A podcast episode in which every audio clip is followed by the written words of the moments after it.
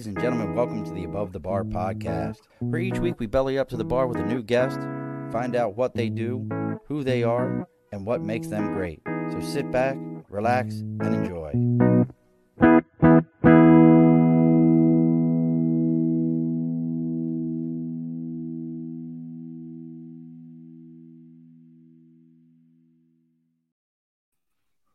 All righty, folks. Welcome back to the Above the Bar podcast. It's your host, Sean. We are bellowing up to the bar today. The signs are open. We're open. We've got an interesting guest with us tonight. He is a adventurer, entrepreneur, half superhero. Uh, spends his days telling generals what to do, uh, and uh, is willing to sit down and hang out with us at the bar. We have with us today the entre I'm I'm calling you an entrepreneur because that's what you are. You're an entrepreneur. That's perfect. The entrepreneur himself, Mr. Taylor Cole. Look at that. You got your first applause of the day. Yeah, that was great. You know, we, we do our best to get to get it out there. Brother, welcome uh to the bar. We love having you here. Uh how now where are you at right now? Because I see a sk- a sled in the background. Yeah, I'm up in Crestline, California. I would have been outside, except it's starting to get dark, so it's mountains over here. Oh, so you're up in is that like uh what do they call that? The Green Valley? Is that up in that way? No, it's near Riverside, uh, Inland Empire, except uh, it's up in Oh. the San Bernardino Forest. And uh, yeah, I love it up here. Oh. so yeah, we get we get to go sledding most days, so it's pretty awesome. Well, you guys just had like the biggest what was it? Uh Lake Tahoe had like the biggest snowfall in like 50 years or something like that. Yeah, they did. We we got maybe eight inches two weeks ago, and it really disturbed a bunch of stuff. But we'll we'll be getting a couple, probably four feet every year, something That's about not that. bad. No, it's Like- not too bad.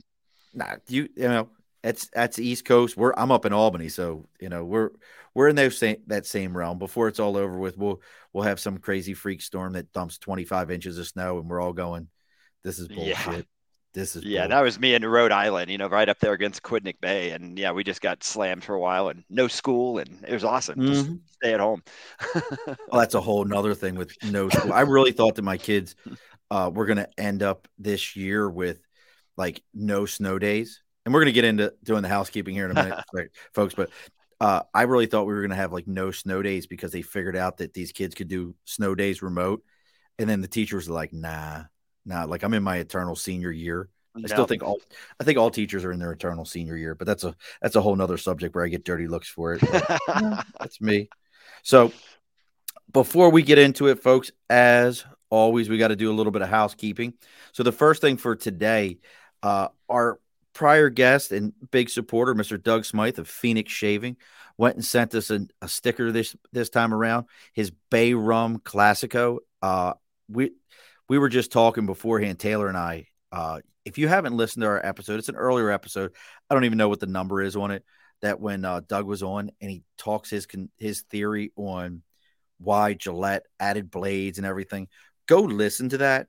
It is mind boggling. And then when you realize that it's one of the few conspiracies you will ever hear where you're like, "Uh, oh no, that that really makes a lot of sense. Like, no, that's marketing. That's that all makes perfect sense. Like, you need an extra blade on there. It's it's phenomenal.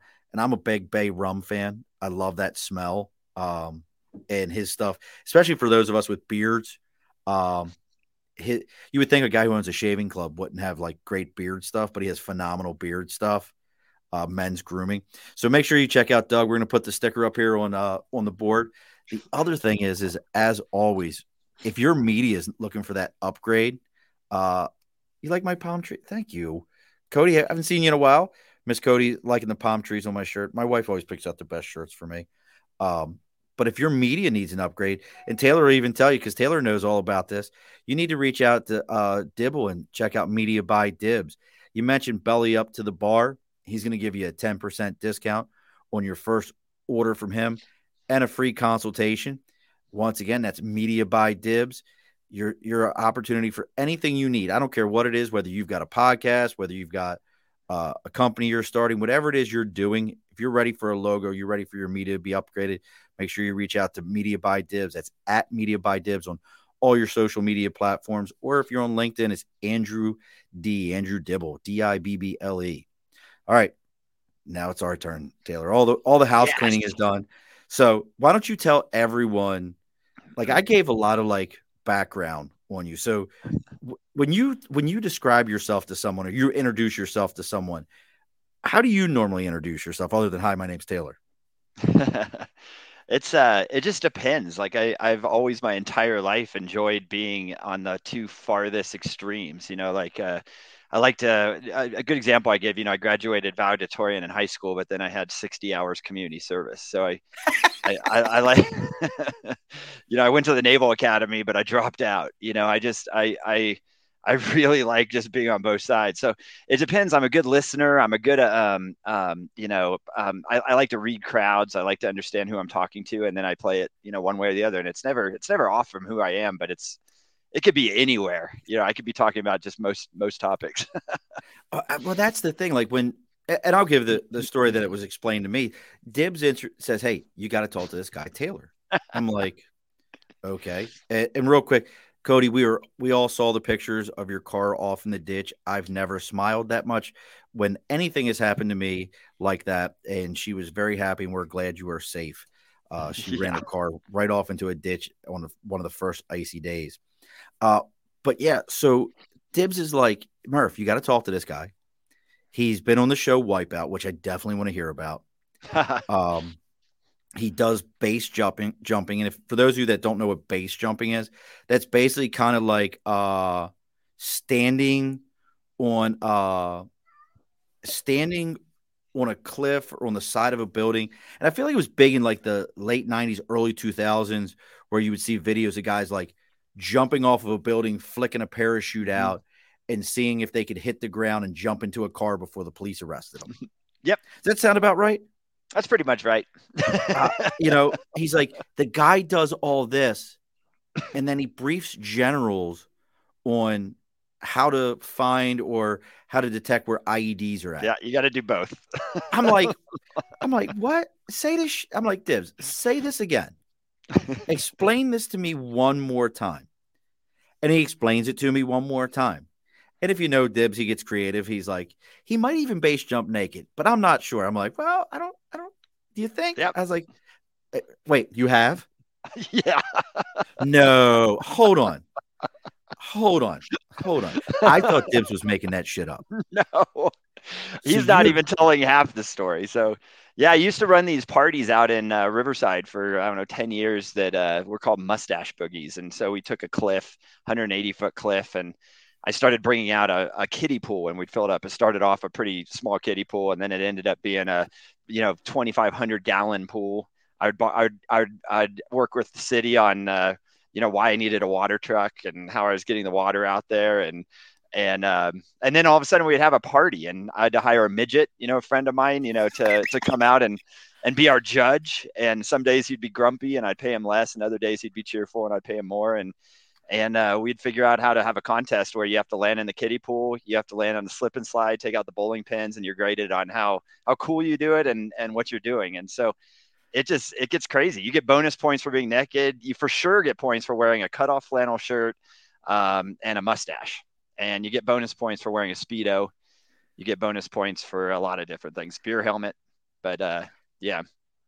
I will have to introduce you to my buddies at Talking Beards so they're they're all competitive uh they're competitive beard guys like which they're incredible. I have to introduce you to them because i would like to see scott sakura base jump naked with this big long beard of his. His beard's like his beard's like two feet long and, and just see how uh see how that works out for him this is hilarious. Like, awesome. so so Dibs wasn't even kidding. Like, I honestly thought he was full of shit. I was he was just like trying to over exaggerate.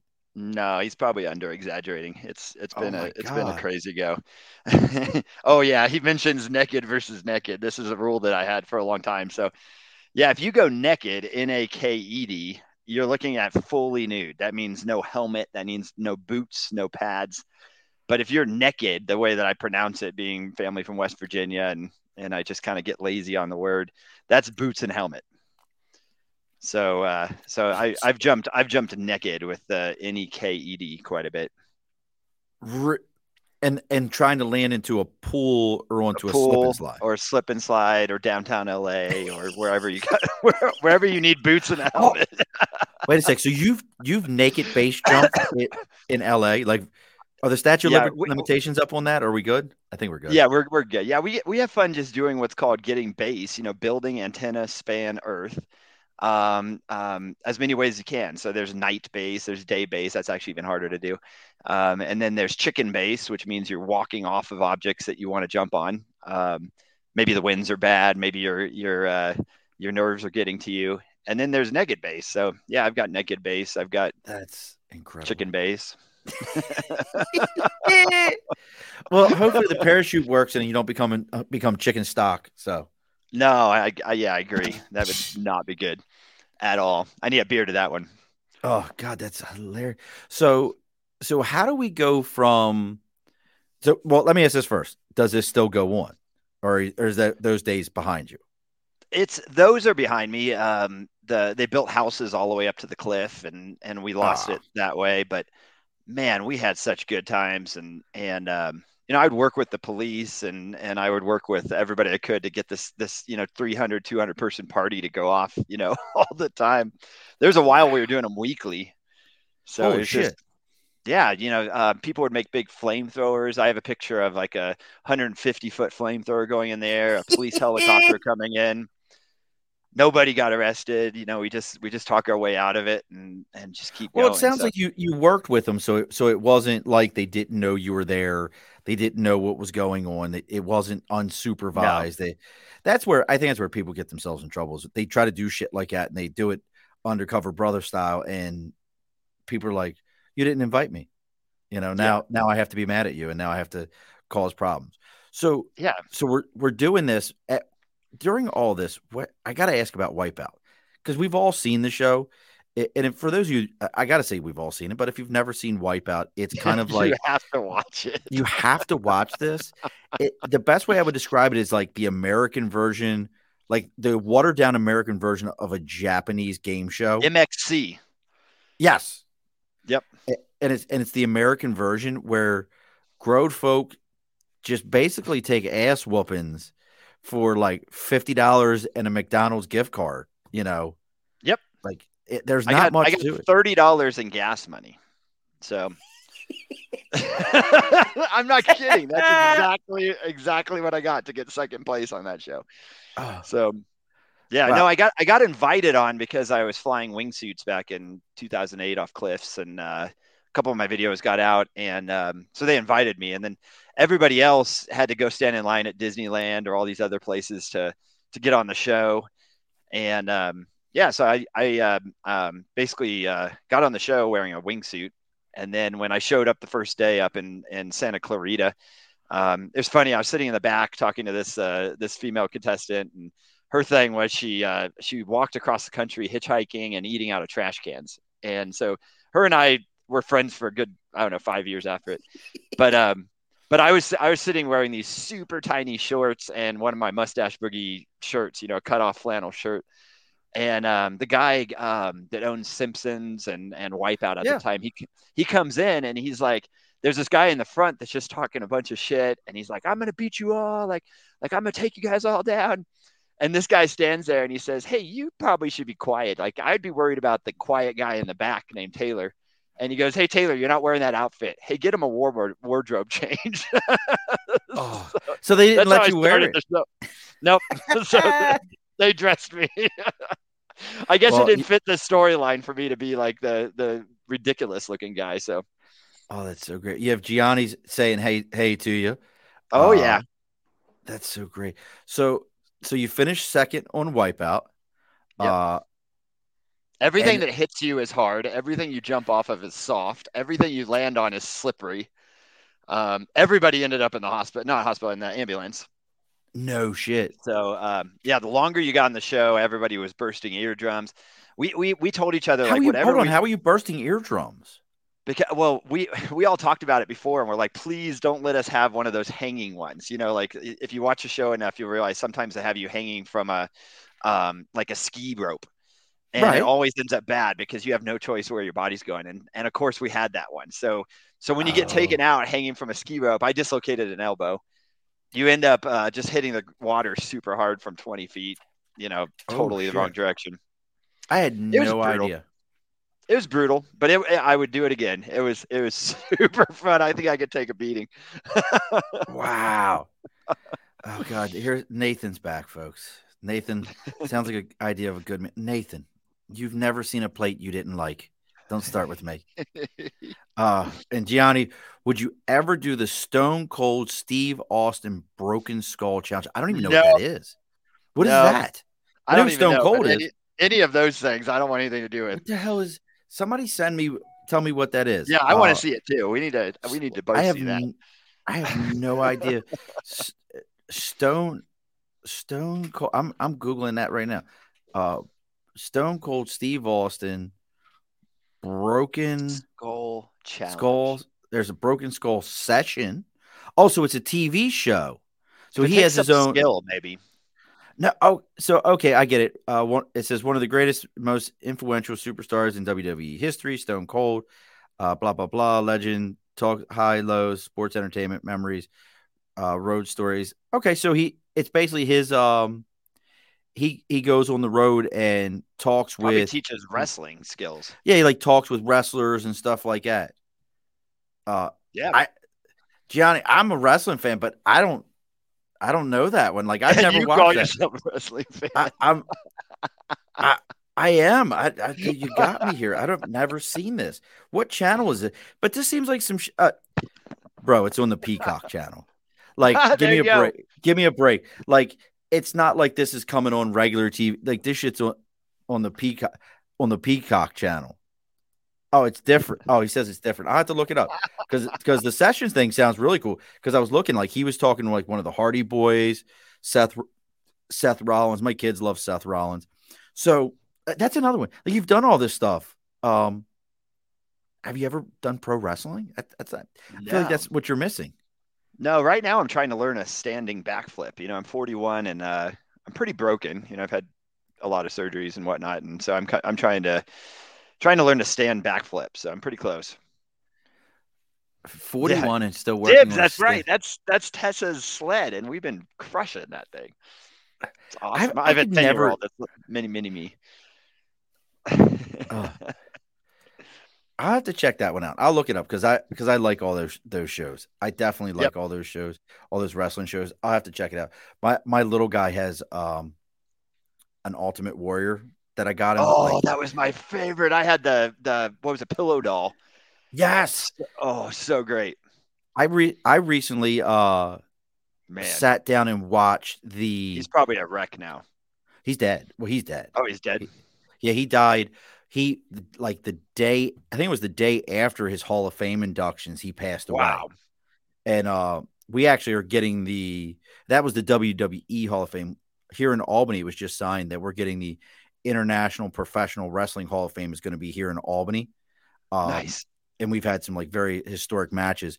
And I actually those guys have been on the show. I'm good buddies with one of, with the treasurer for that group. It's it's really yeah That's yeah. cool. Uh, Gianni says he passed away seven years ago. I Mm. I knew it was right after his in, inductions. Uh, good job, Tessa. I thought you were gonna die like four times.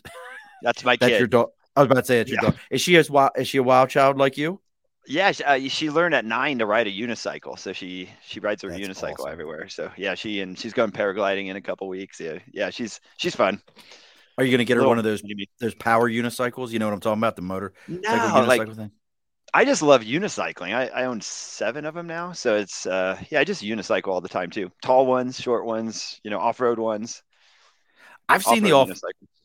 The, I've now is that the power thing? The the off road? No, mine's just mine's just a uh, off road unicycle, and I take it would- all the time out here. See, I could see you now as we're talking. I could see you getting one of those power ones that like Yeah, people wear the everybody asked me. I- They look pretty cool. They do, and people are hitting huge jumps now. So I couldn't who stand on a pogo ball. You remember pogo balls? Like yeah, I fucking, I just about bust my ass on a pogo ball. I was, I was never That's- that guy. that's funny. Yeah. Oh. There you go. He wants you to base jump with with with the uh, unicycle. Oh yeah, no, I have twice. I think he was he might have even been there for what? one of them. yeah, I tried to land on him. Yeah, I, I hate telling these stories because I end up, you know, so, one friend or so, somebody from, from my family watches it gets uh, embarrassed. But yeah, I had to get stitches in my taint because I sat on the pedal.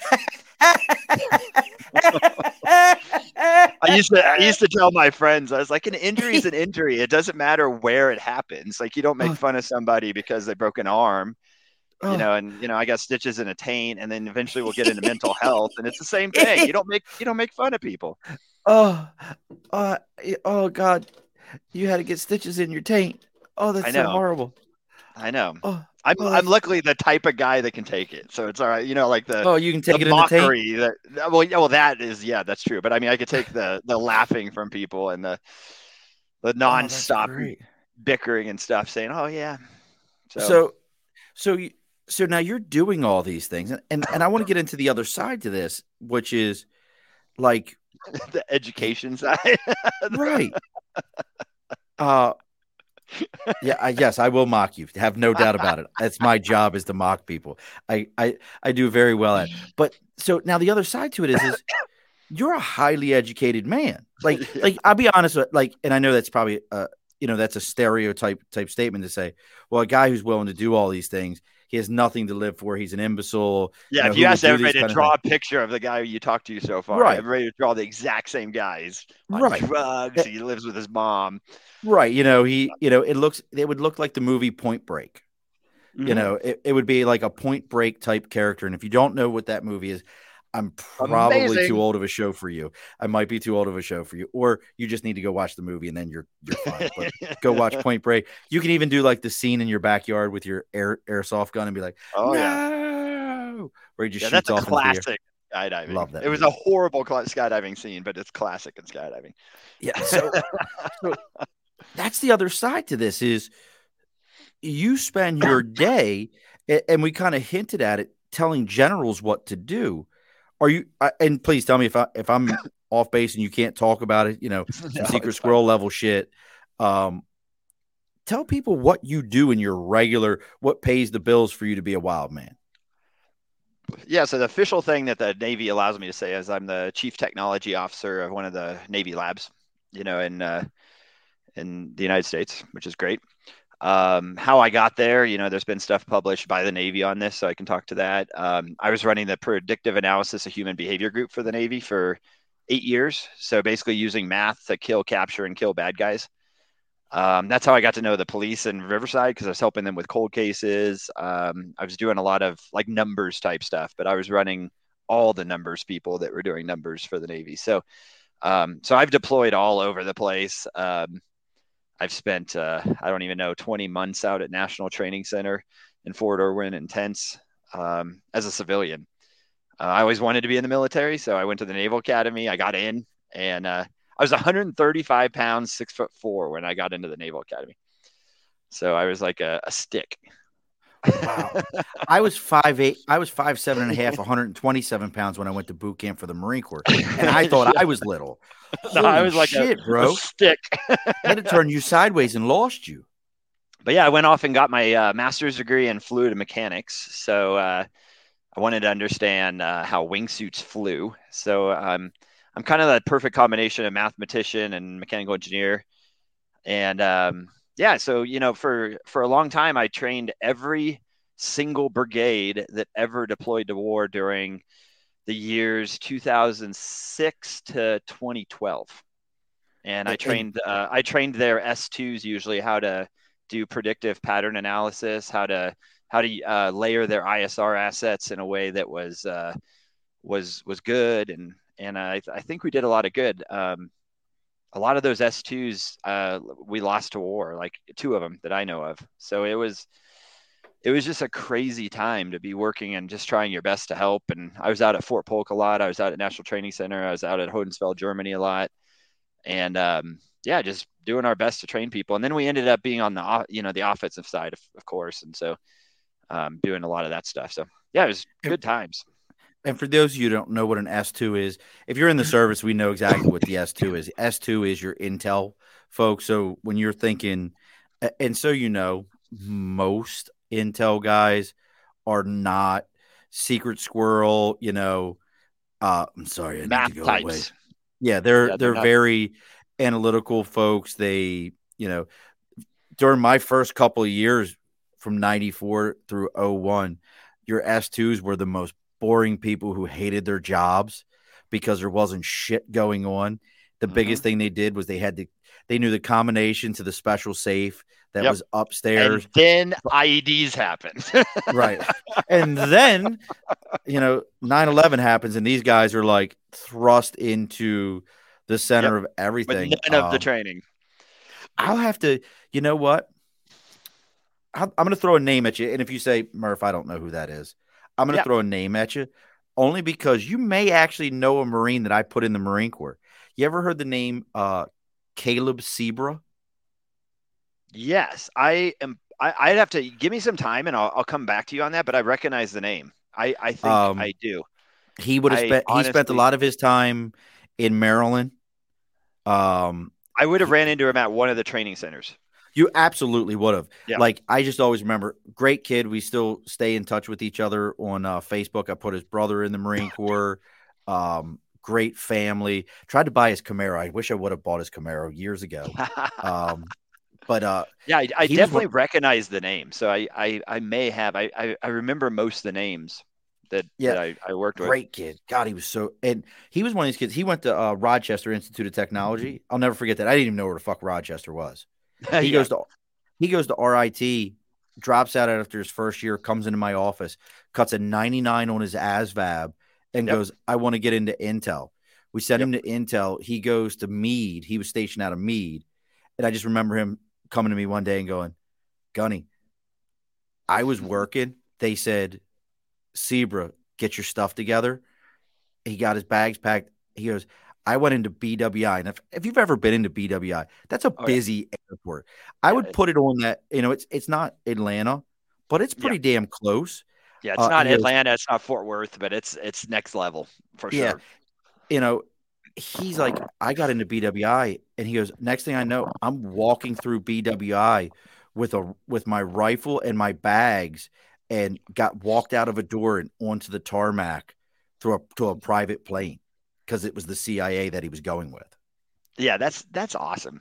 Yeah, Like, I got the it- Civilian Expeditionary Service Medal and the GWOT Medal, and uh, really? No, it was just it was cool to um to be a civilian. I have two uniforms. I have a Marine uniform and I have an Army uniform in my closet, and I'm allowed to wear them. And uh, I was going to ask you. Did, now, they both say civilian, and on the rink Okay. it, it just says U.S. And um, the only person, the only people that could wear those uniforms are uh, civilians because I'm a civilian. So, you know, in the war, we got just too super gobbledygooked on what is a, you know, people mistakenly call me a contractor all the time, and I am not a contractor. I'm a GS-15 civilian. So it's, you know, it's um, we have the same rank, we take the same oath. Other hand, um, we just don't have contracts locking us in place. Right? Um, but but then we're the ones that build the systems, build the weapons, build the ships, build the processes. You know, I spend a lot of time out at Tradoc. You know, anytime we do something good, we'd put it in Tradoc, and then if I can if I could train less people face to face and get more people trained in doctrine, so we would uh we drove hundreds, if not thousands, of pages of doctrine. You know, so that these so that these S twos would end up learning it ahead of time, so we could teach them even more advanced stuff. So was Are you fun. telling me you were my de- you were my death by PowerPoint? Probably. I mean, that's the pain of the. Can I cuss? That's the pain of the fucking army Oh God, uh, that was and the navy. that sure was on the country music channel. It, it might have been. It might have been. Uh, Yeah. No, you're totally right. That's that's painful. Painful. Oh, I I will never forget. Like, I didn't understand what that term meant till I till I was a Marine, and people were like, "Oh shit, it's death by PowerPoint." And then you, it, it what's funny is is this is a very Marine thing. Is once you understand what a PowerPoint presentation is supposed to be, you, You look back it with on. your eyes closed. well, then you look back at everyone who's ever given you one, and you're Yeah. like, you wrote an entire 15 paragraph order on one slide.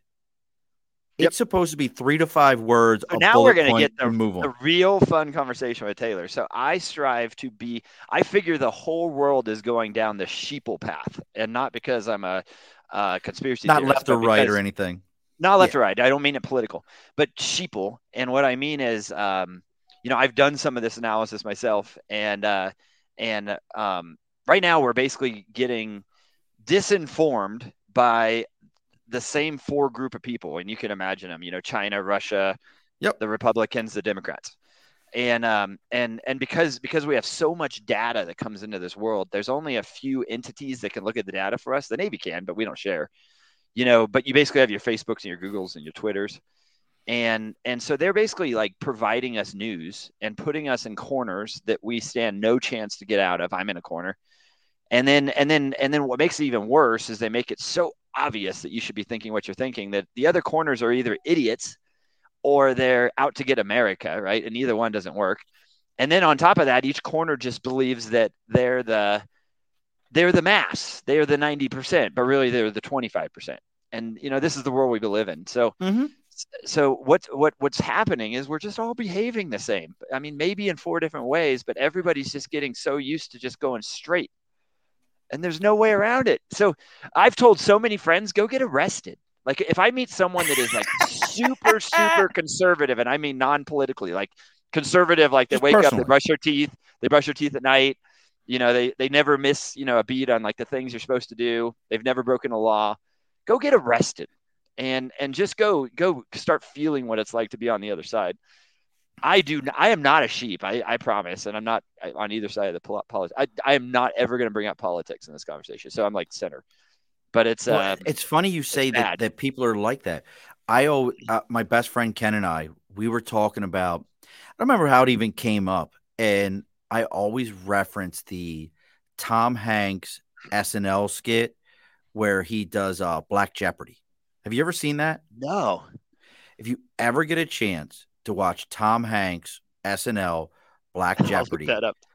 It is it is so absolutely 110% the truth because as you're watching it there's these great questions that are asked and Tom Hanks is playing like this very Appalachian southern border very uh atypical stereotype of that person but every question they ask him uh, is answered in a way that the other contestants on Black Jeopardy, which are uh, black contestants, answer it and go, "Yeah, absolutely," and they answer ah. them to where it's like, like they ask something about the government. He goes, "Don't never trust the government," and they're like, "Yeah, absolutely."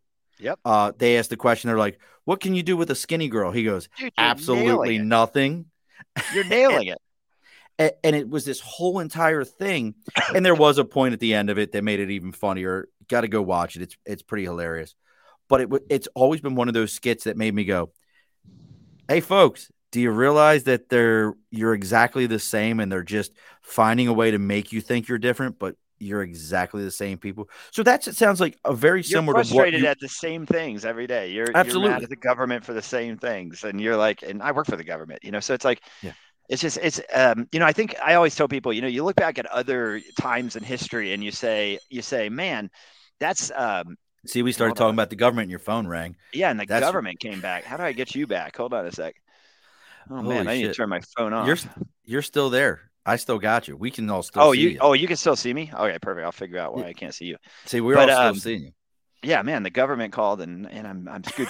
but yeah, you, you look back in history and you say, man, it would really suck to live in that time you know, because man, you had horses and there was, you know, cholera and all this horrible stuff. And I think people are going to look back at our time and they're going to say, wow, can you imagine that you you had to live in that time when everybody created so much data and no one had the ability to handle any of the data. And so you ended up with big corporations filtering the data for you. And so what like that, that sounds horrible to anybody on either side of the political spectrum. And and that's what's happening. And so everybody's getting some picture. I don't know what it is but it's all being filtered by somebody that's not us. And that's uh, spider-man so, 2099 so what, what i say is go get arrested. Like seriously I'm not getting arrested. Like you I'm could do it in a in a calm way. I mean, you don't have to. Like, I've been you know, pulled over. I've had enough uncomfortable conversations in my life with people in law enforcement. I'm not getting arrested. I'll be damned. But now we're back to how I live the way I live. Like I, I, I, I don't mind it. So I could go jump off stuff today, and I can run a Oh. company, uh, you know, and I can, you know, there's really no one, no one expects anything from me, and yet um, I still get jobs, and I still have a job. So Isn't that great? Well, you're a GS 15. That's, bro, like It's not you've bad. only got one more step. And then that's completely political right there, your next appointment.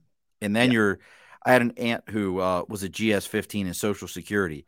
And she used to just say, uh, they would offer, because what's the next one, the next level called? It's, um, SES for us, senior That's it, executive service. SES. And she's like, they used to offer her SES stuff all the time, and she was like, no. And they're like, well, well why? You're going to make this, that, and the other. Mm-hmm. She goes, Anthony, SES Anthony, is- don't get don't get arrested. And I, like Yeah. I, I love Anthony. I mentor him. Don't don't get arrested. Like yeah, don't get, don't do it, Anthony. And you got a cool last name, Pacheco. I knew a Pacheco. yeah, he's he's in law school and he's rocking it. He doesn't need to get arrested. yeah, don't do that.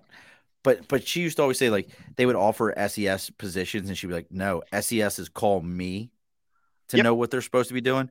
She goes, why would I want to do that? And then basically, I heard a I heard a bottom. Navy captain tell me once that that all the admirals were the guys he beat up in high school. And I was like, that's funny. I mean, I've never beat up anybody, but that's kind of funny. Like, you know, at some point you just start, you know, Mhm. I know a much more rude way of saying this, but yeah, you just Oh. start playing by the rules. Yeah, it's absolutely the truth. When you start realizing you're like, huh. So so we're into this.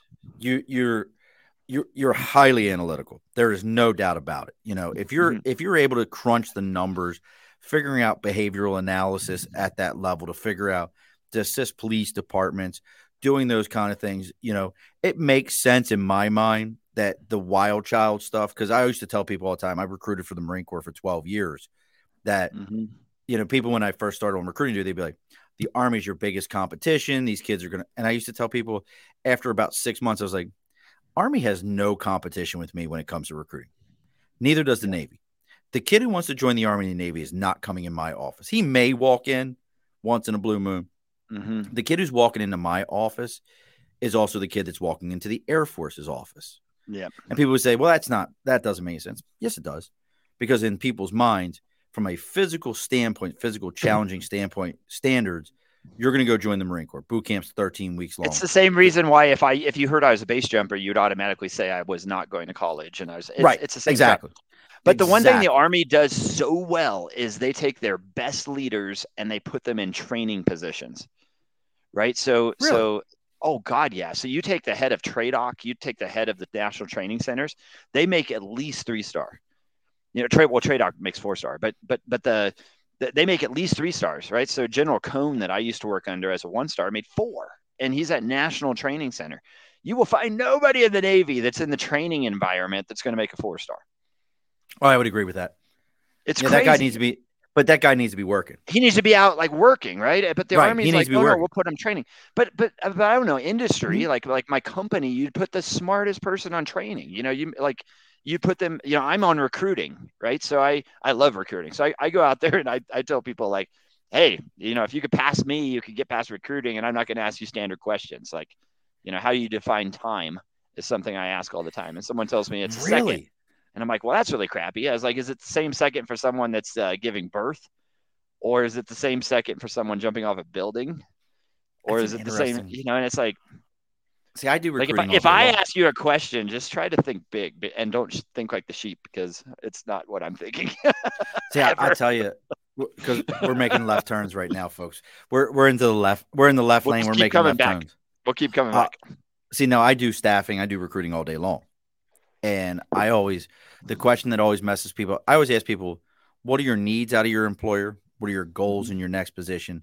Now, Grit. the one that always, you know, what really messes them up though.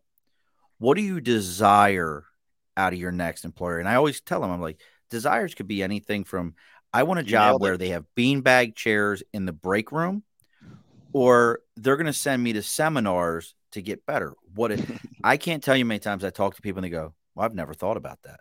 Yep. You sure? Because that gets well, that gets to grit. That gets to what they're Right. willing to work hard for. well, look, eh, you know, the, anybody who listens to this, and I meant to say this towards the beginning, and I'll say it right now. We just had our biggest download week for the above the bar, the above the bar podcast. We had a 63 download day and over 135 downloads this week. In the podcast world, in, in the day to day, you might say that's that's nothing. In the podcast world, that's huge. We talked about it last week that uh, Spotify said there was 1.2 million uh, podcasts, and I can't remember if it was 2020 or 2021. Um, of those in the last 90 days, uh, there was only 30% of that that was still active, and most podcasts don't go past 10 episodes. This is episode 95 or 96. Yes.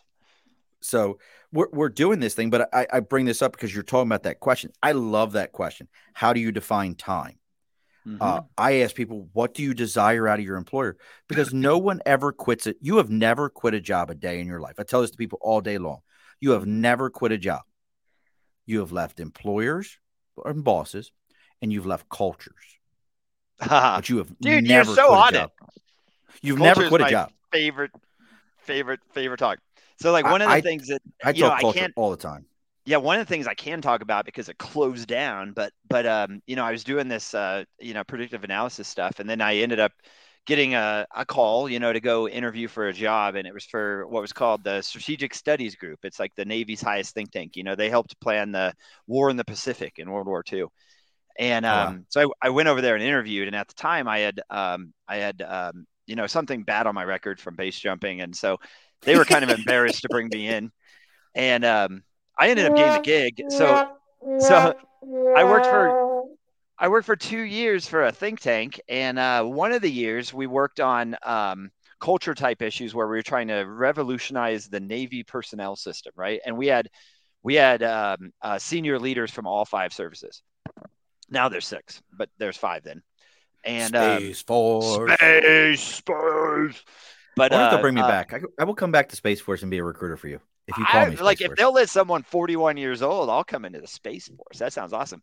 But yeah, we handled Navy person revolutionizing that, and then we handled uh, expeditionary operations in the year 2030. So it was like it culture came up so much because Oh, it's yeah. like it's so important. So when you have a culture that's allowing, you know, pulling people to 20 years in retirement, and this is going to be one hell of a rabbit hole, so don't go down this. I, I but- retired after 20 years. And then you, you know, it's going to go away. I can almost promise this. This 20 year retirement and all services is going to go away. And then the culture is going to be absolutely rattled. Right. Oh, absolutely. Because, like you, it, right now, you bonus people and you just promise them that when they get 20, they can retire and they can double Right. dip or they can just leave. You know, and and and th- that's not happening. And then on top of that, you throw in E2s and E3s that are in the under the poverty line, Right. you know, and they're not allowed to use WIC and not allowed to use these other issues.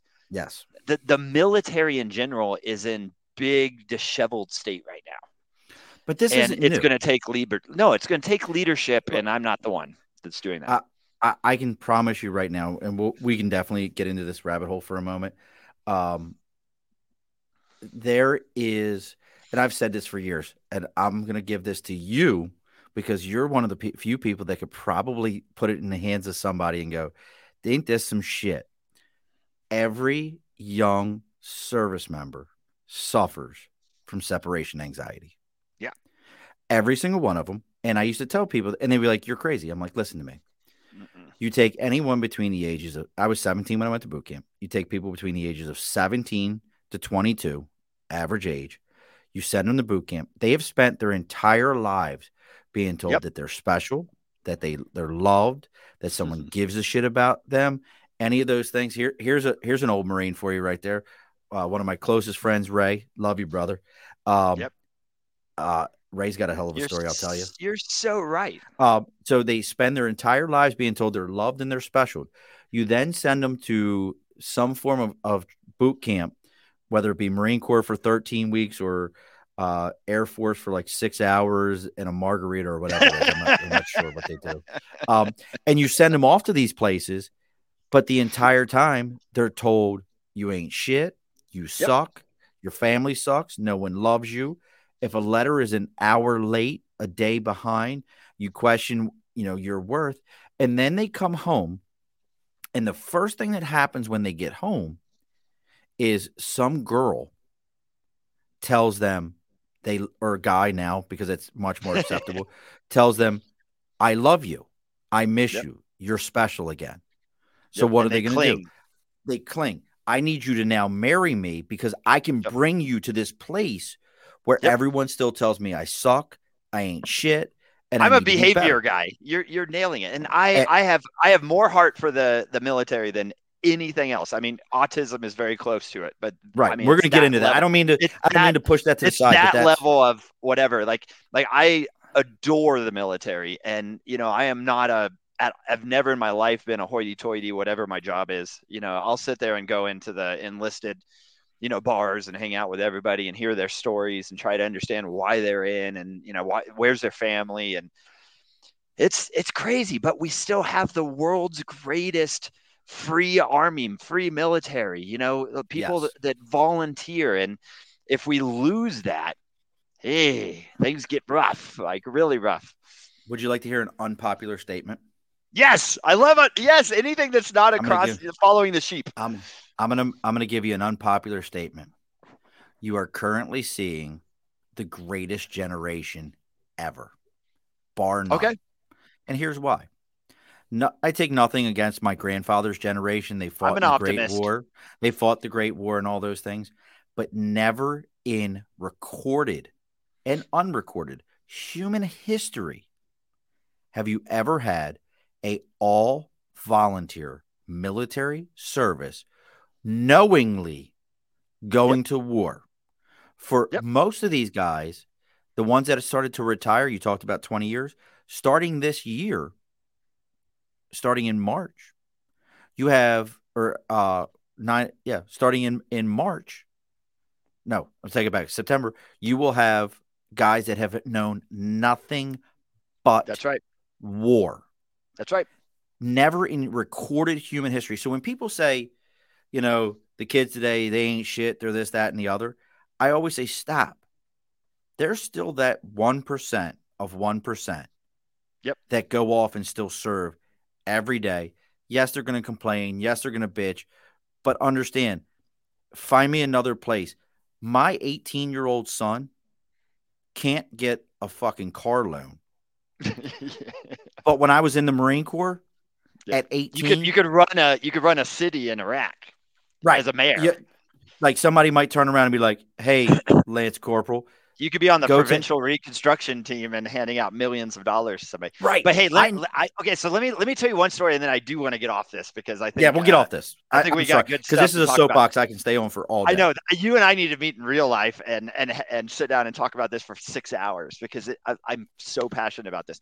I met I'm a for a mom up job. here in Crestline that owns the local bar, who is fearful that her son was the one that fired the missile that took out the truck or the van full of innocent people recently, right out in Afghanistan on our withdrawal Okay. these guys that are 18 to 21 that are flying our drones in the Air Force, right, are absolutely on the nose dealing with PTSD issues. On the That's a weird thing for me. Dealing sorry, with that's a weird thing everything that you're talking about because they're they're in Vegas, they're in Riverside, they're in these places going to Mm-hmm. regular bars at night, and they have done crazy shit at day, right? Which I'm not in this world, so I don't know what I'm talking about. Right. But but it's like, but you read it about in the news, you know. So we are doing worse things. Read Ender's Game. Like I want Love everybody to read Ender's Game because I'm giving a talk book. about it in a couple weeks at, for the Navy. But this idea that you Oh, get really? someone to do something that is not they don't think they're doing what they're doing, but they end up doing it. And at the end, you tell them, hey, you destroyed an entire planet, which, by the way, had billions of species on it. And then not only that, but you killed half of our planet. But we're really excited because you won the war. You won the war. It's the best thing that's ever happened to us. And then that kid's like, oh, oh God. Right. Oh, I don't know what to do. Did you know that's on the commandant's reading list? Oh, of course. It's on the co- that's on the commandant's reading list, and so is um, what's the other one about the bugs? um, the giant bugs. Z, The- uh, z- z- No, oh, no, no, no, no. not in that series. Uh, Oh, I don't that- know. you're talking about Xenophobe, and then you also have Yeah. Speaker of the Dead. I've read all that shit. Speaking of that, I've read Um, all of them. Uh, what's the other one though? The, there's a movie about it about the giant bugs. It's got Neil Patrick Harris in it. Oh, um, um, space. Uh, Troopers, Starship Troopers, Troopers, Starship Troopers, Starship Troopers is also on the another good book. List. Yeah, super good. Uh, and that one will throw people off because that's actually a very big political book. Oh, that's a God, politics yeah. book. One you could read like, any of those books and just yeah, and then what you need politics. to do is read it as a parallel to what you're trying to solve problem wise. And and and then if you read it that way, it reads as a perspective. It doesn't read mm-hmm. as a a truth, right? So you could read a book as a truth. You could read it as a perspective. And uh, yeah, they I always they miss it on that one. Oh, that one they miss. It, the only thing they miss in that movie is they just don't give enough love to the fact that you're not a citizen unless mm-hmm. you were in the military and it's what that means and and that's what that means to that world is not volunteer yeah you, to be a to be a, a, a citizen you have to join the military and they miss that in the movie. That's the one big thing. Yeah. So let's let's shift gears because i'm telling you right now taylor you and i could sit here anywhere. Yeah this this is like this is my wheelhouse. There's a gs somewhere out there for me where they're like they just need to hire me. I'll go find the people that think like I do. We'll put them into think tanks. We'll we'll get them all going. Some someday you'll hide me in a bunker somewhere because I know where everyone is. The only I'll hope that we had for a little while was I was in that think tank. So you know we at least uh, have ah. somebody that was like at least trying to do good. Because so. it's because I've had these conversations so many times. It, it, well, it is. You know what? It, it was frustrating as as a leader when yeah. when you would watch young Marines and they'd be like, "I have to go away this weekend. What are you doing?" I'm going to get married. To who? Yeah. Because well, I need that. I need that. Well, well, I'm going to be able to move off base. I'm going to be able to get extra money. Um, well, who are you and marrying? None of the and none of the welfare programs. So as soon as right. you realize because they always idea, tell you, mm-hmm. I married staff. You married the you married the Waffle House, you know, waitress, and you realize yes. you are way under the poverty line for the house that you're living. Married in. staff sergeant, three kids, could barely make make a mortgage payment. Um, and what was crazy is when I was on recruiting duty, I was doing great because I got extra money. Got yep. off recruiting duty, went back to uh, Lejeune, could barely make mortgage payments. Oh, I love Wick- Lejeune, except for the traffic getting in. It's a uh, great. Well, they've changed all that. I don't know when the last time you were it's there. Still bad. I, is it? So my stepmother still lives there. I will. Here's a crazy one for you. I will res, when I retire. Yeah, it'll go be out to there. Jacksonville, North Carolina, and that's where I'll die at. Is Jacksonville, yeah, North Carolina? I love I it no out there. I it's, do. It's wonderful. Thank you. I try. I, I honestly do. I try to explain this to young Marines. They're like, Jacksonville sucks. I'm like, hold on. What? You're 45 minutes from Wilmington. You're two hours from Raleigh, two hours from Myrtle Beach. You're on the on the coast. You have people that pay stupid amount of money to go to Surf City and Topsail yep. to vacation, and you get to live there. And they're like, "What?" I'm like, "It's because they're being told to be there. As soon as you're you. told to do something, you're you're it like sucks. you're against it. But Absolutely. if you all of a sudden just got rid of that, you'd, you'd uh, be super good. Let's get into Burble because you and I are we're, we're, we keep making left turns. let's get into Burble. So so let me I'm going to explain Burble the way I understand it. uh, perfect. I want to tell you if if if I'm if I'm getting it this right. This naked so, base jumping, predictive naked, analysis. Burble stands for base jump. Guy. So yeah, Burble stands for base jumping under regular blackout legal education. yep. Counter results ending or after, it could just be a company focused on autism which makes no there sense. you go and i think that's what's it and but but we talked about this beforehand, you know, and I've said this many times. The the young man Jay who wrote the music for my show uh, is has Asperger's. He is a music savant. You can hand you can play an instrument for Jay, let him watch you play it, hand the instrument to him, and then you're going to be mad at yourself because the years upon years of practice that you put into this in watching you, Jay's better than you are. Yep. And he just came up with it and he's just like, man, you suck. I'm good at this. Um, and here's one amazing thing about Jay that I love is Jay actually um, to work on his his social anxieties gets up on stage and sings his own songs that he made. That's awesome. He's fucking amazing. I love the kid. That's so awesome. so so tell me about Burble, what we're looking to do with Burble and, and how we all can support it. Yeah, so coming out of the think tank, I um you know, I spent all this time visiting every company, and I still talk to the Facebooks and the Googles of the world, and and uh, I realize that technology um, is is getting easier and easier to interpret. So what that means is that you're spending more, less and less time applying creativity to what you're seeing. So if you see a movie, or even worse, you go into augmented reality, or even worse, you go into partial reality, um, it's getting to the point where we're all becoming that sheep, and we're all um, creativity is dying, and it's because um, it's not open ended the way it was in the 60s. Take Helter Skelter and take you know the 60s era AM radio, right? I was I was raised on that with my dad, even though it was way before my generation. I was born in '80, so, you know, but we listened to it on every car ride, and I and I really it clicked with me, and um, and it really made something matter. So when I started this company, it was basically to, to five years ago. It was basically to bring theater, which I saw as an open-ended creative experiment, bring theater into the kid's bedroom and do it in a way to where that kid or that parent can read a book.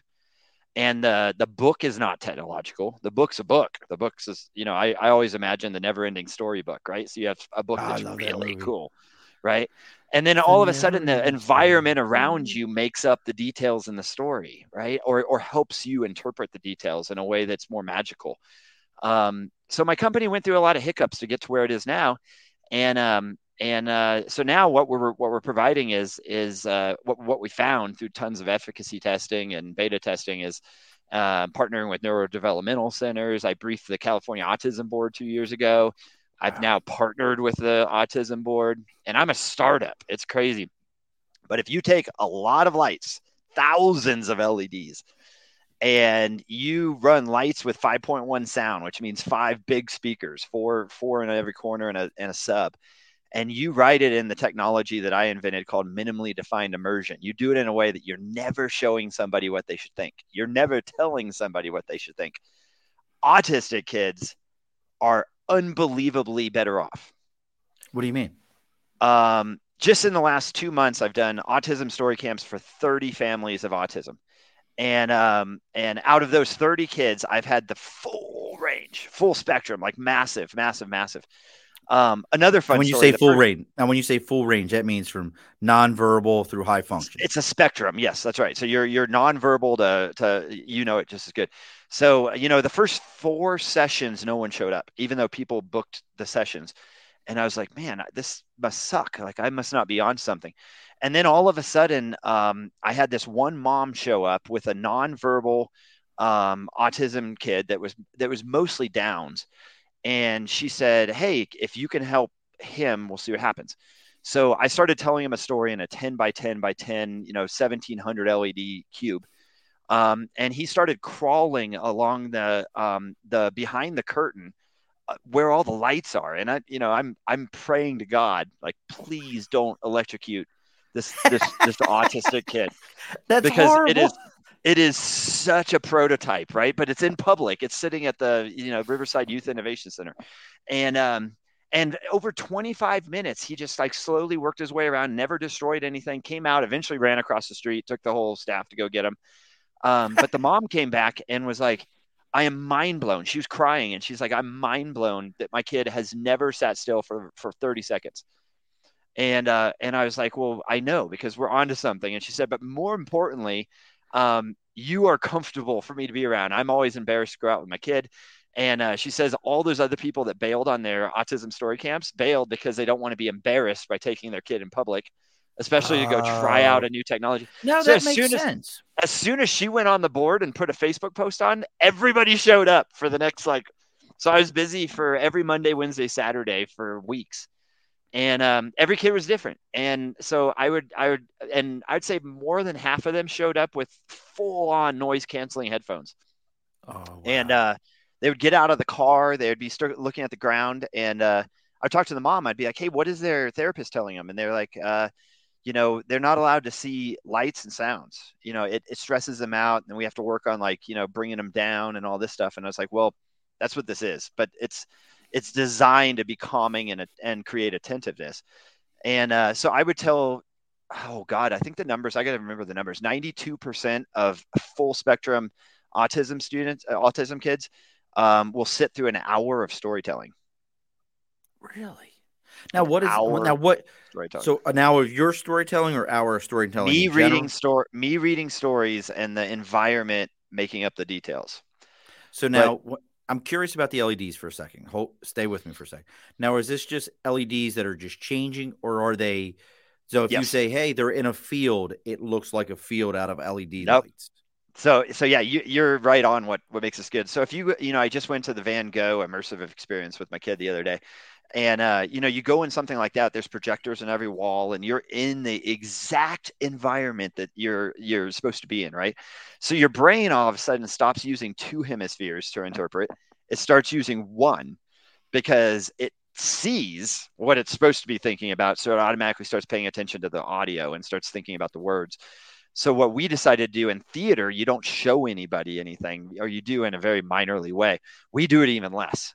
So I've invented a technology, and we've patented this that that I can control thousands of LEDs in a single line, and I can basically run them through walls, and I could run it off a Raspberry Pi. So I can basically like the product that I'm selling to the autism community is going to be a, a, a full blown tent that goes over the bed of the kid to help them fall asleep and, and stay asleep and um and it's going to be in the hundreds of dollars like like below five hundred dollars Now, And is that's that an because- issue in that community? The the falling asleep and staying asleep? yeah uh, average autistic kid sleeps two hours a night Oh wow, I had no so idea. uh, imagine the parent that's an entrepreneur or imagine the parent that's going to work it, it just it compounds fast so yeah what the most magical experience i had out of these 30 kids was um was someone pretty senior in the autism community uh, brought their 13 year old and he came in with headphones and she said that he was completely told not to be around flashing lights.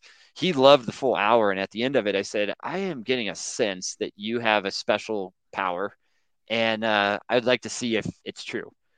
And he mean? says yeah. So i said okay i'm going to tell you a story. I had a story. It was about a 20 minute story. It was for adults. It cusses. It kills people. Uh, really dark really dark really dark sounds really dark lights.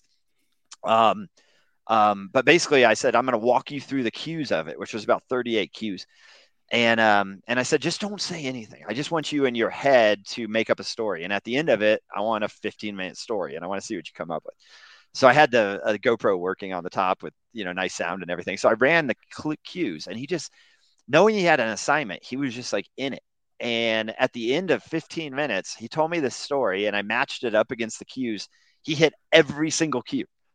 so, so he I never called- heard your story. He just saw the lights. Nope. And then he, because he's autistic, he was very autistic. Um, he kept telling the story. So like the whole time in the parking lot, his mom was crying because because she she his whole life he was told don't be around lights and sounds, and and now all of a sudden some she saw it the same way I saw it. Even before she knew that he matched every single cue, she knew that he he locked in on something that was based on this he asked to turn the volume up. He wanted to actually interpret it in a way that was loud. So I turned it max. Um, the walls were shaking. It was so loud. And then at, and then at the end of it, he walked it through. I looked it back at the video and all 36 or whatever cues it was, he hit every single one with a story. I could not do that. You could not do that. Nobody on this on this podcast listening could do that. But this autistic kid that's been told to stay away from lights and sounds can. So it's like, Wow. what the hell? So, and that was that's that was only in looking at 30 kids right? So the whole point is you know we all need to think different. And then on top of it we need to figure out what why we think different. And you know you're going to touch on this. And you know i have audio processing disorder which which is holding up kids in kindergarten and and and literally what society does when you think different is they put you in a different class right? They do Mhm. it on the high side and the low side right? High side they put you in ap and they put you in gate low side they put you in in sdc and and uh and Well, and well, you you're know, in you my age operate. group. You're in my Yeah. age group. We called them. I, I hate to say it. They were they were brainiacs and they were sped eds.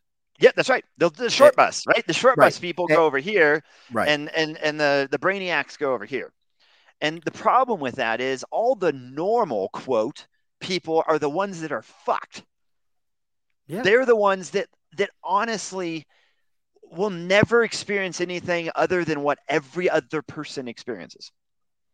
Those other two groups have the opportunity to do something special but that normal group won't give them the opportunity. And you read about this that's right you read about this all the time. You get the right autistic kid in the right job.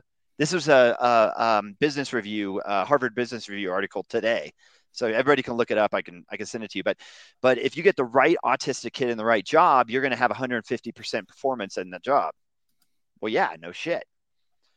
You know, you get the right everybody. And my my dad used my dad was special ed, so so you know you get the right um, kid that's dealing with downs or, te- or dealing with those kind of things, and you get them in a company that's you know maybe putting a, a bolt on a screw or bolt on a, a, a washer, you know, over and over and over again, and they're coming out completely engaged.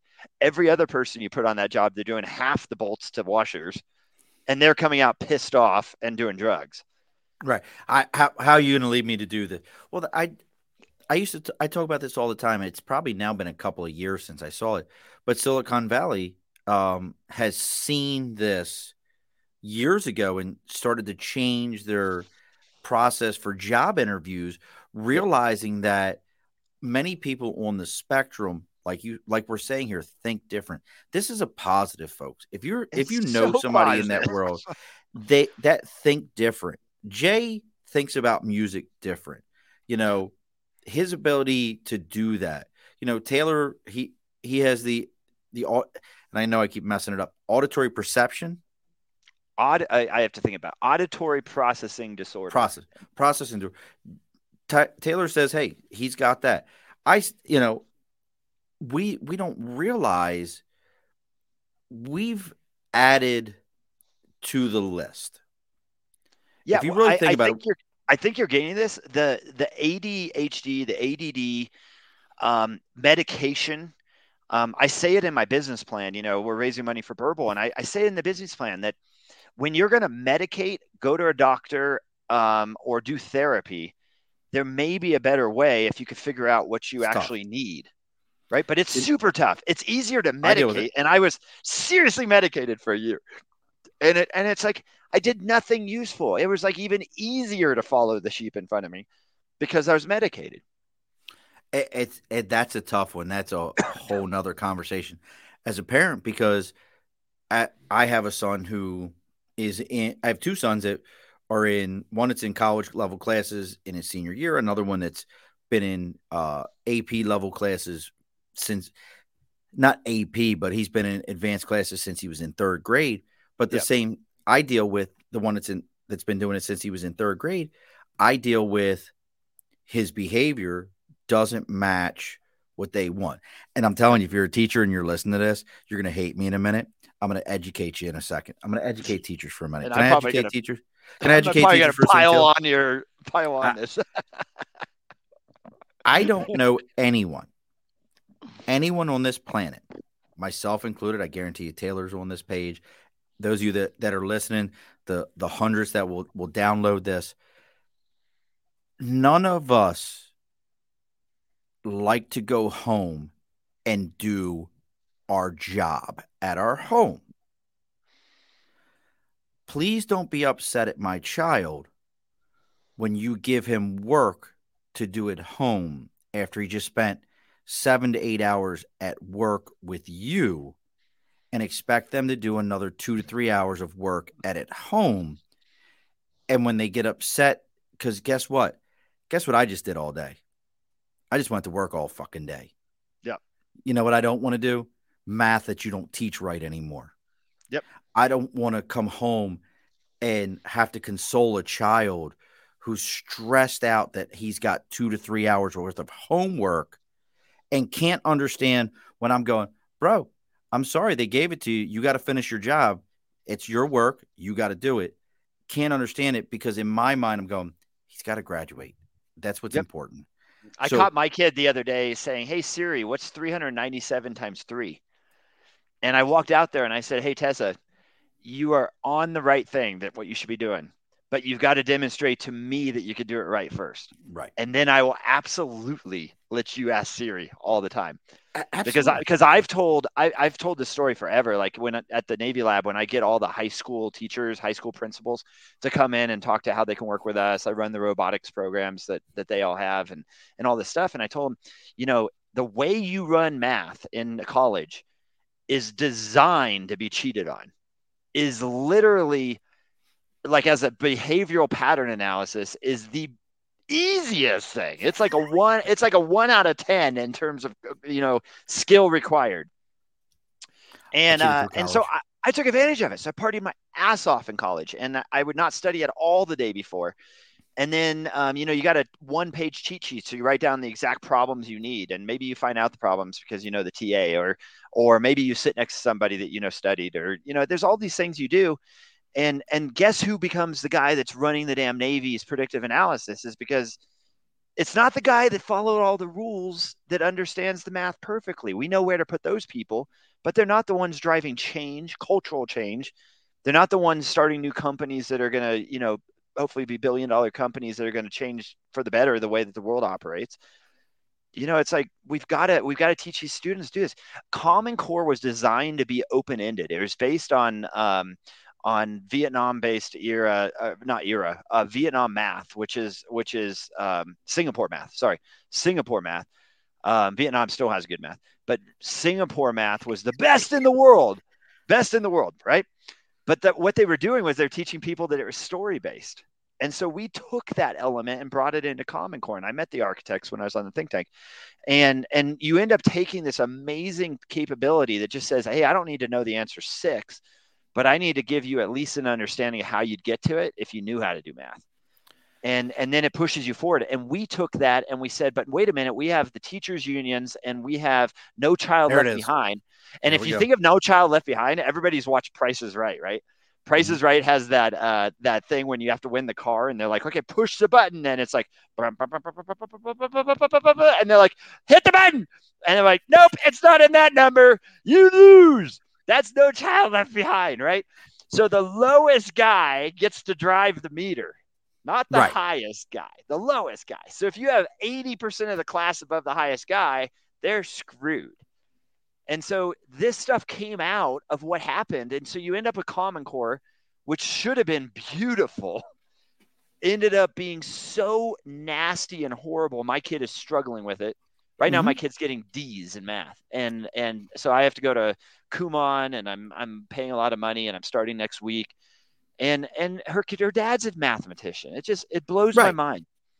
See, I, and I I'm the same way. I ah, never struggle. you got me on something I was, bro. I was really but, th- but this is but this is this is part of the whole Burble creativity is finding ways to think different to to Thank approach you, things different. And, and I know John very well.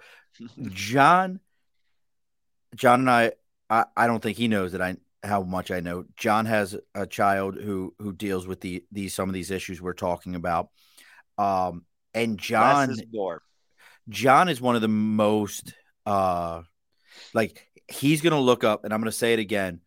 Burble, B U R B L E, creativity.com. Make sure you check it out. John's going to be the guy who's going to go on there, Taylor, He's going to look at every bit of it. He's probably already Googled you about a hundred times. he knows he knows what size socks you wear and what's what color yes. your underwear are, are, right now. That's well, John. we all wear the same size socks, surprisingly, but in that, right, and that, that's another one of those things. We all fit into the same size socks. How the hell does that work? But that's um, to our point. That's the sheep thing. We all have yeah, the same size socks. That's it. But but so as we're moving forward in Burble, and and trust me, I get so again, I've got children that are extremely intelligent boys that can that I sit down with and they explain things to me and they learn things off of YouTube videos and and tell me things that I'm going. Even my 4-year-old. I've watched my 4-year-old sitting there watching videos about gravity or gravity, God, gravity and relativity and all kinds of sh- shit and I'm going, why is my 4-year-old watching videos about electrons and neutrons? And, and, and he and he loves it. But you guess where those video? Guess what accent those videos are in? Australian, Indian. Oh God, yeah. You know, when I talk about the powerhouse countries, India is the one of one of my three. Right? You got Russia, China, India, and mm-hmm. and it's for good reason. I mean, they they are rock stars in some areas. Yeah. Um, just like every country, but yeah, fascinating um, yeah, it's good that we're studying, you know, gravity and space, and and uh, you know, I'm an engineer, and one of the things that I tell my kid is science is about changing what you think is truth today and making it not truth tomorrow, right? And that's um, a great way of the, looking at it. The whole point of it is that there's nothing we're going to discover that will stand the test of time. And me and a bunch of my mathematicians, you know, kind of debate this. You know, is it 100 years? Is it a thousand? You know, what year is it that that nothing, you know, in terms of of rules and science stands the test of time? But it's hard. You know, right now we just learned that that um, gravity is not constant, right? So uh, you know they they they spun the the it, you know the electron i think it's electron in this case all the way around and and you know all of a sudden it gets back CERN. to the gate CERN, there yeah, you go. CERN. It gets back to the gate, and twice now they've they've uh, shown that it gets back faster, and everybody's like, "What? You know what that is for all of us nerds? Jump drive. It is but, but jump drive." But wait a sec. So if the electron's getting back faster, because yeah, I just recently was paper. I was just recently. Uh, God, we're gonna nerd out for a fucking moment. We're gonna nerd out. Get so this is how fast. This is how fast it's going. Right? It's going from here to here, and all of a sudden, this does this. And, and for the audio side, and it goes from here He's got here. a piece of paper, and he's just. It, we're talking about folding space at this point. We're talking about folding space. It's but now, hold on. drive. But now, my whole thing is, I just recently learned this, and I didn't realize it that the light speed as a definition, I always just considered it as light. I never considered it as this is the fastest speed that matter as in of itself can go. This is it. That's right. So, it, but what you're like saying, electron, though, proton, but they could go faster if that's what I'm about to ask. What you're saying is, is that if it's if light speed is the fastest speed that any matter can go, if these electrons went faster than what they've ever been recorded in, that means they're going faster than light speed. That's right. Well, no, no, no, because no. That, that's an interesting conversation. I'd be going 60 miles an hour, if I take a shortcut and get there faster than you can going a long way. Right. So we're still okay. going the same speed. folding. Uh, we're getting into folding. Yeah, but but I could get there shorter. But then we also got to remember, you know, theory of relativity and a whole bunch of other stuff. The faster you go and nearer speed of light, the slower time goes. So now Ooh. you're now you're uh, and sci-fi does this well, right? Like somebody that's going the speed of light is only 30 years old and they've been on the road for 80 years. Their okay, daughter that was just born is now older than them, right? You know, and it's gotcha. Like fascinating. But my whole point is science changes so you know uh, so often that that it's really about chasing science and always being creative always being innovative coming up with the thing you want to test the scientific method that you're ready to test. Thank you. If we all if we all start thinking the same and literally this is my worst statement right now if we all believe science is fact we are fucked. Like so beyond because no one will, nobody will ever question the the thing that is actually happening right? Because they won't take it to a lab and they won't see if that's possible. And you know, my my whole master's degree on fluid mechanics was on um, dispersion modeling around buildings, right? So you take buildings, you have a, a airflow that goes over it, the wind, and all of a sudden you say, okay, it goes around the building in certain ways. Well, the government had a model that was based on dirty bomb modeling, which basically said that, hey, if a dirty bomb happened in LA, who would we um, um, extricate first and who would we do last and who do we expect to be dead and all this stuff? And what i ended up discovering was if you have two buildings kind of turned a certain way to the flow you end up with like these dueling vortices that that go behind the building. This is like a big you know computational fluid dynamics problem. But no one else had ever shown it before. And the problem with the same particle sitting in the same space for a lot of time is that other elements affect it, right? Like radiation on the asphalt, um, heat on the asphalt, you know, other things start affecting. And all of a sudden, that particle that was really low to the ground is all of a sudden going up, right? So, from a fluid mechanics perspective, it's not super exciting that you got swirling vortices, but from a dirty bomb model, it makes a huge difference. Oh, yeah, right? it's monstrous. So, monstrous. So, pushing, so I got I got called out to Los Alamos like really quick in college, like holy crap, we need this guy to come. And we changed all the models, right? And basically, the way we changed all the models is they're not good. None of them are good. So it's like it's it's crazy. Like keep exploring. Nobody knows the answers. Let's see what Derek's got here. On the mathematics, I found when I was in school, we had to show Amen. how we came up with the answer. Didn't matter how. With my children, they have to show in a in a specific process which I think limits. I, absolutely agree with you, Derek. Like Derek, I deal with that, it. and I've here's where I've really screwed up. I tried teaching my kids how I do it. Yeah, oh, I and, do the same thing. I'm like, and I'm, like, like, why don't you just add this way? And they're and like, my kids uh, are like, I don't know how to do that. They're like Don't know how that. They're like that. That's you can't do that. I'll never how to do forget my son. Everything's 18 base 10 today, and that is beyond stupid. Like so so little of the world is actually in base 10. So when you when you teach all of kids how to do things by zeros, tens, hundreds, thousands, right? And you teach them to do the math with the blocks and all this stuff. Mhm. The problem is they're going to get to college and they're not going to they're going to base 7. And and the whole way they learned falls apart.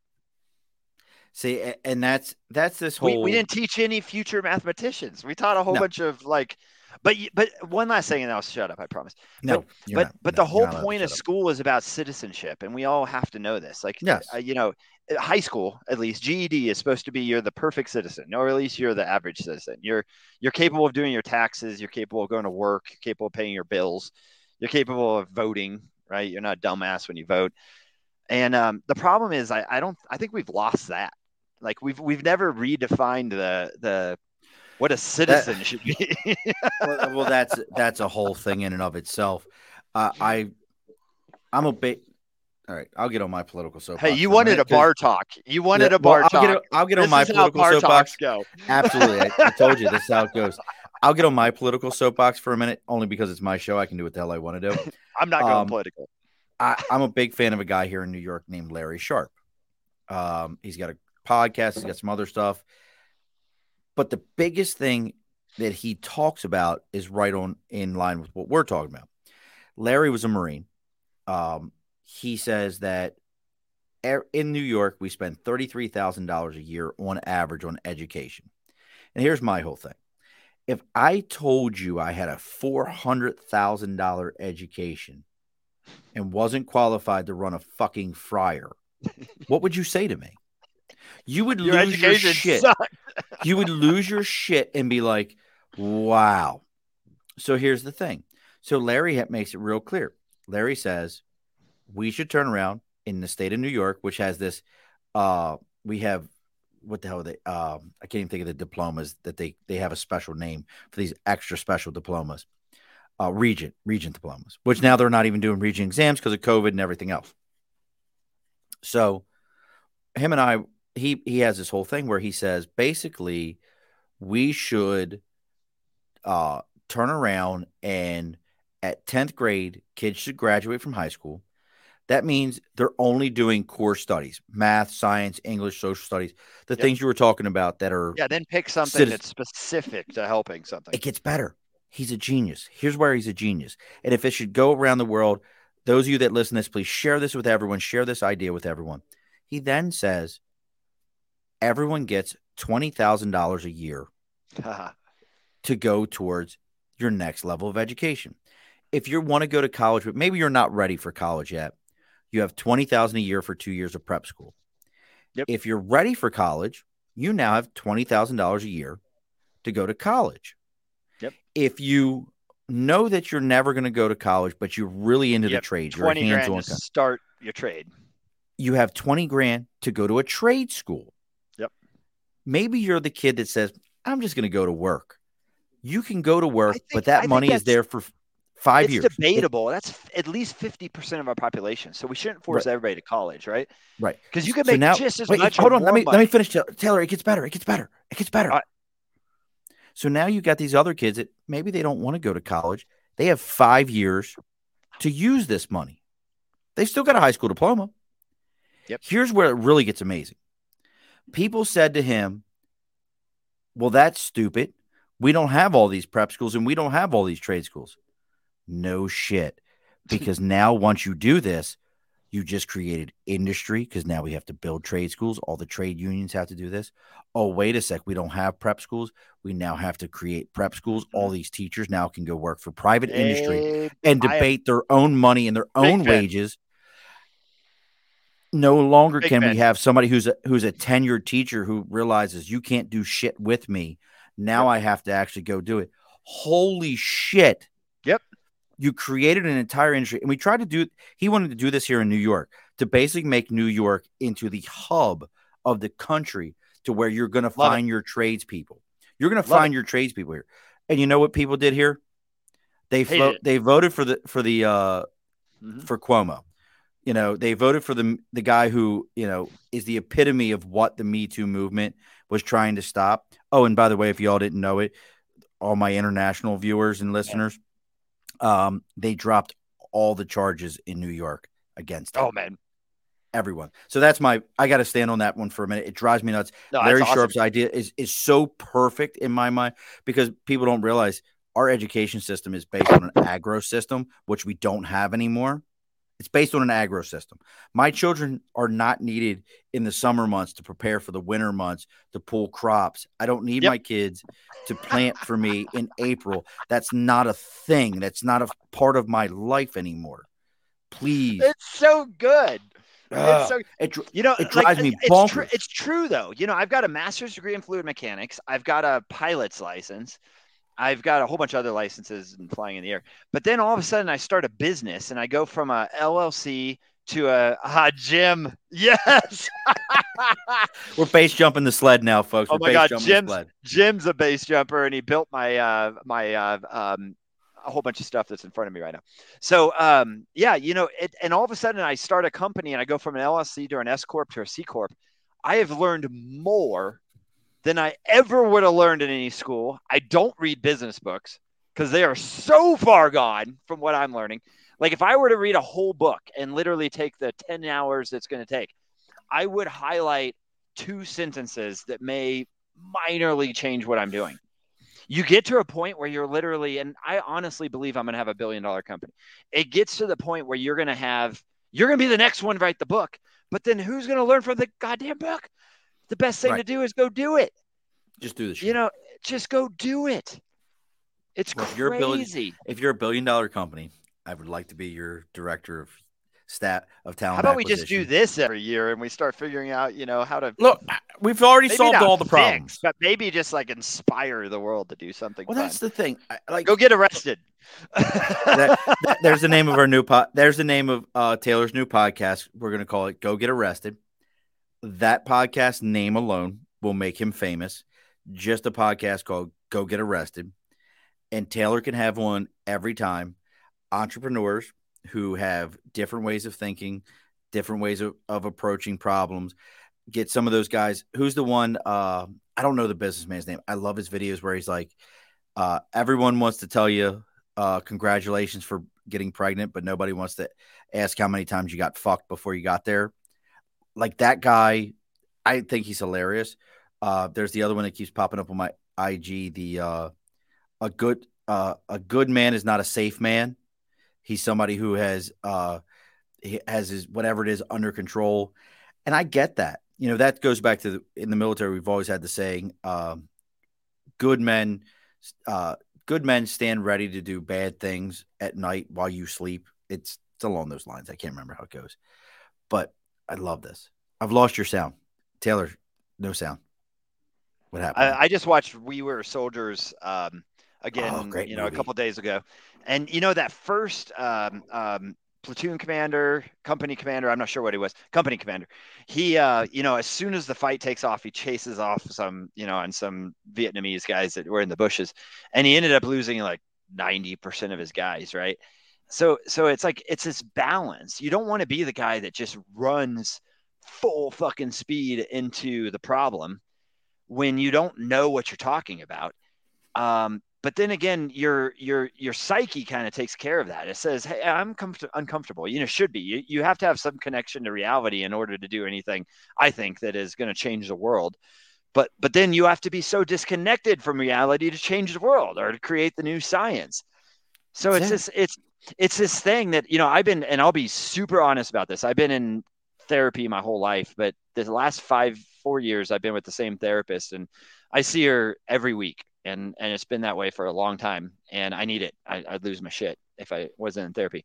But you know I, I i she's convinced helped me bring out this idea that that i have to balance crazy with dorkiness and and as much as crazy and dorkiness work together and all dorky life is astronomically stupid uh, an all crazy life gets me stuck on drugs on the corner of the street right it's not good either but when these two things work together, I end up doing good things for the Navy and I doing great things for Burble and I'm I'm helping community get better and all this kind of stuff. So we all have to find this balance and figure out, you know, like what I would like to think everybody has a dichotomy of of things that drive them. It might be family and it might be football. You know, that could be that could be one thing, right? That's perfect. It could be wrestling and it could be family.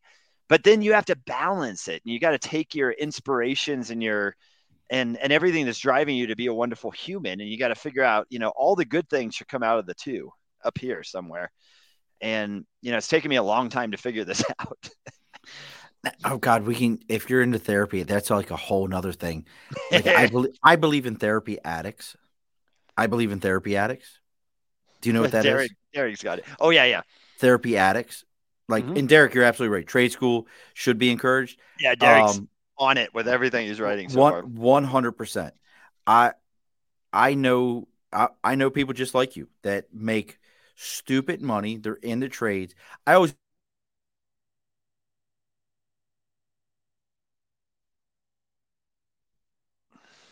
Oh,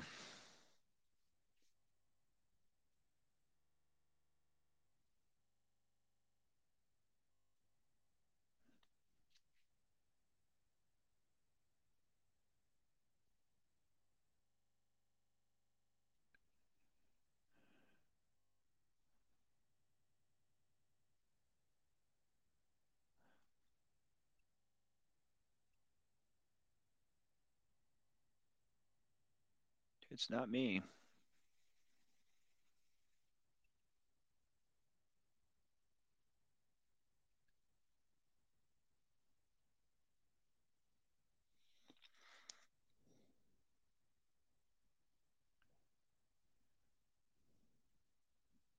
You there?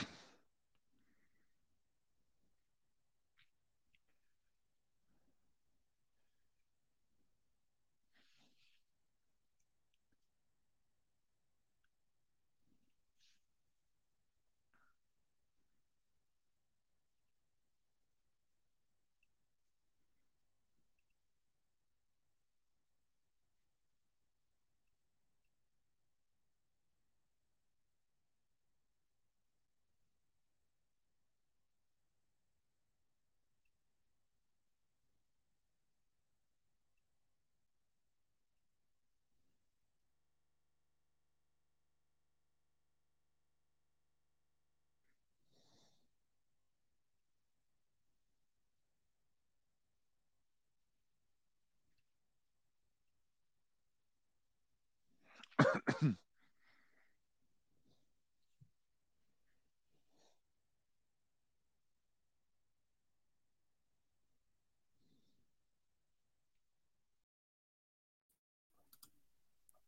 you back? Yes, you're back. All right. I don't know what the hell happened there. Hoping you held it. Did you hold the fort down? I, I, I was I talking to people? I'm hoping you held the fort down. I'm hoping you held the fort down. Probably not. I'm hoping you held the fort down the entire time. I have no idea what's going on. I ended up having to like jump to my phone because to to to grab it. So at, as we're as we're getting this whole Nathan, thing, I'll do that. yes, uh, crazy and dorky works. Look, look, Nathan, you suck at fantasy football. Leave it at that. Leave that shit right there. You suck at fantasy football. Maybe you maybe you know God and if hopefully I don't go to hell for this. You, Nathan, you're on the it. spectrum of suck. You're Nathan. You're on the spectrum of sucking at fantasy football. Can I say that? Am I okay to say that? I think Taylor, I wanna can. I, sure. I feel bad for Nathan though. I mean, that's harsh. God, just so you know, I not only did I win my fantasy football league, I so here's the whole thing, and we're we got to get ready to put a bow on this thing. You know, it's funny. I don't watch. I don't watch any sports. So when people say, "Oh, not at- not at all," Oh God, I don't love even have TV. really. I mean, I have a TV, but it's connected to my Xbox, and I watch Netflix and play video games. Is all Okay, that we well, do. What's your Netflix show? Uh, oh, we've watched most of them for kids stuff. Uh, Did you watch Witcher? oh my God, yeah, yeah, yeah, My, yeah. I just got off. even got the Witcher. I just got off. I mean, you can see my massive scar on my shoulder. Like I, I, uh, I just got off nine months, eight months, eight months of uh, total reconstruction of my shoulder. So, So I haven't been, you know, here's my base rig. I haven't been uh, jumping for nine months, and so I'm uh, I'm getting back this week. So I'm just finally getting back to the things I love. Nice. Nathan, I don't even know what the hell you're talking about. Hey, you don't even do it yourself. I beat your ass in fantasy football. You suck. Moving on. You Moving suck. on. Moving on. You suck. Uh, I love I love Nathan. Yeah, I'm gonna have to hook you up with Nathan so you can go on Nathan's show also. Yeah, hook me up with anybody. But, um, That's perfect. But um, oh Cobra Kai. Like I didn't I I watched the first two seasons. I just Kai. started watching that. I'm on one season I, in right now. I watched the first yeah. two seasons and then I was kind of like, okay. Yeah. Witcher, um, Witcher, I love. It is Witcher right is amazing. Everything you and I have been talking about is like right Witcher. It's like yeah, keep it like, keep it extremely like not what you expect, but at the same yeah, time, Witcher's kind of amazing. Love. I'm Witcher. reading the books right now. I'm on the I just bought, third, I, third book. I just bought my mom the books. I just bought my mom uh, the first book because she got into it. Yeah, I read you know, the first book two weeks ago. The the second book last week. I'm about a book a week. So, but I love comic books, and I just I'm I'm a big Dune fan. I love the 1984 oh, Dune. If you can get through the first hundred pages of the original Dune book, you're a you're a badass reader. I suck at like I couldn't no, do it. I but skip. you know, it's like Atlas Shrugged. Like if you want to read yes. that, you've got to you've got to start like a third of the way in because it's um, like. But what's amazing crazy. is how there's a comic book series that just came out, House of Atreides. yeah, House House Atreides. I will tell anyone who's watched Dune, folks, if you're still hanging with us, I love you to death. We're like an hour and 36 minutes into this thing. Into ridiculousness. I, we're like on a whole nother thing. House of Atreides, reading the comic book series, House of Atreides makes the new Dune movie that much better because House of Atreides spends almost the entire time they keep referencing the bull, the bull, the bull. And if you watch the original, the new Dune ah. movie, they constantly have the bull head up. They show the they show the bull statue. That's all about but they all probably about, don't connect it. They probably just they, do they don't. They don't. That's the horribly. only thing I'll. I, that's the only thing I'll ding them on is they don't do a good job of explaining to you why this bull matters. I think they make one reference to it.